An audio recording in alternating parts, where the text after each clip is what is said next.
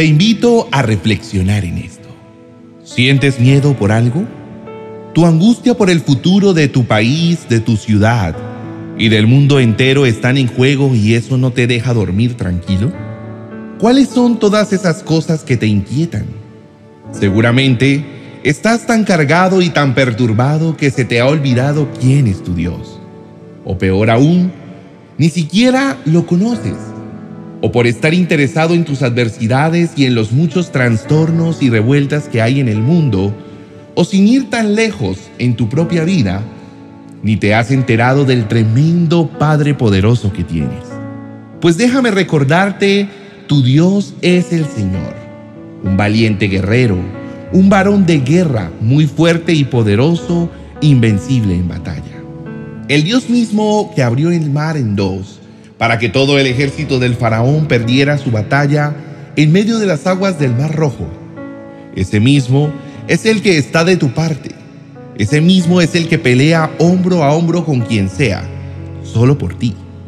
¿Sabes algo? Tú ni siquiera tendrás que mover ni un solo dedo Solo tienes que conocerlo y saber qué tipo de Dios es el que está delante de ti. Él es tu mejor amigo, tu socio, tu confidente, tu protector, tu guardador, tu defensor, tu animador. Él lo es todo. ¿Necesitas que te nombre algo más? Toma valor y sale a enfrentar las circunstancias de la vida, agarrado de la mano del poderoso vencedor. Hoy te invito a que dejes de lamentarte por tu situación más bien, preocúpate por conocer quién es tu Dios y lo que ha hecho por ti desde antes que nacieras. Ese Dios que te dice que no temas. Ese Dios que se deja descubrir y que te dice quién es Él, con quién puedes contar y en quién puedes confiar. La palabra de Dios dice en Primera de Juan capítulo 5 versículo 4. Pues todo hijo de Dios vence a este mundo de maldad y logramos esa victoria por medio de nuestra fe. Y de hecho, nuestra fe está puesta completamente en aquel que dio su vida por nosotros, en nuestro amado Cristo Jesús. Es por esto que al ser llamado Hijo de Dios, tú tienes la garantía de que puedes vencer el mal, no porque seas un superhéroe lleno de fuerza y heroísmo, sino porque hubo antes de nosotros quien venció en la cruz toda maldad y nos permitió ser coherederos de esa victoria. Cuando te encuentres en momentos de tribulación y dolor, recuerda esta palabra. Tatúa en tu corazón este mensaje y declara que tu Dios es muy fuerte y nunca pierde. El Señor siempre gana. El Señor siempre lo hace. Si te pones a pensar, cada situación que te sucede en la vida te deja una gran enseñanza. Algunas veces llega la solución que tanto anhelabas y otras veces no pero te garantizo que en todos los casos la victoria está segura. Ya sea para aprender sobre algo que te hacía falta o para acercarte más a Dios.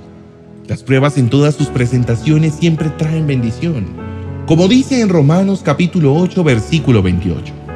Y sabemos que Dios hace todas las cosas para que cooperen para el bien de quienes lo aman y son llamados según el propósito que Él tiene para ellos.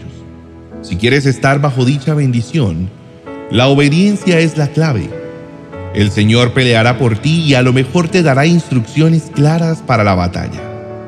Asegúrate de estar atento a su voz y de cumplir lo que Él te ordena en su palabra, así como le dijo a Josué en el capítulo 6, versos del 2 al 5. Pero el Señor le dijo a Josué, Te he entregado a Jericó, a su rey y a todos los guerreros fuertes Tú y tus hombres de guerra marcharán alrededor de la ciudad una vez al día durante seis días. Siete sacerdotes caminarán delante del arca y cada uno llevará un cuerno de carnero. El séptimo día marcharán alrededor de la ciudad siete veces, mientras los sacerdotes tocan los cuernos. Cuando oigas a los sacerdotes dar un toque prolongado con los cuernos de carnero, haz que todo el pueblo grite lo más fuerte que pueda. Entonces los muros de la ciudad se derrumbarán y el pueblo irá directo a atacar la ciudad. El Señor es tan claro y sabio que solo basta con poner atención a sus palabras, obedecer y Él se encarga de los demás. Querido hermano, Es hora de declarar que el Señor es nuestro valiente guerrero en toda circunstancia. Dedica los siguientes minutos a nuestro amado Dios y exprésale lo que sientes por él.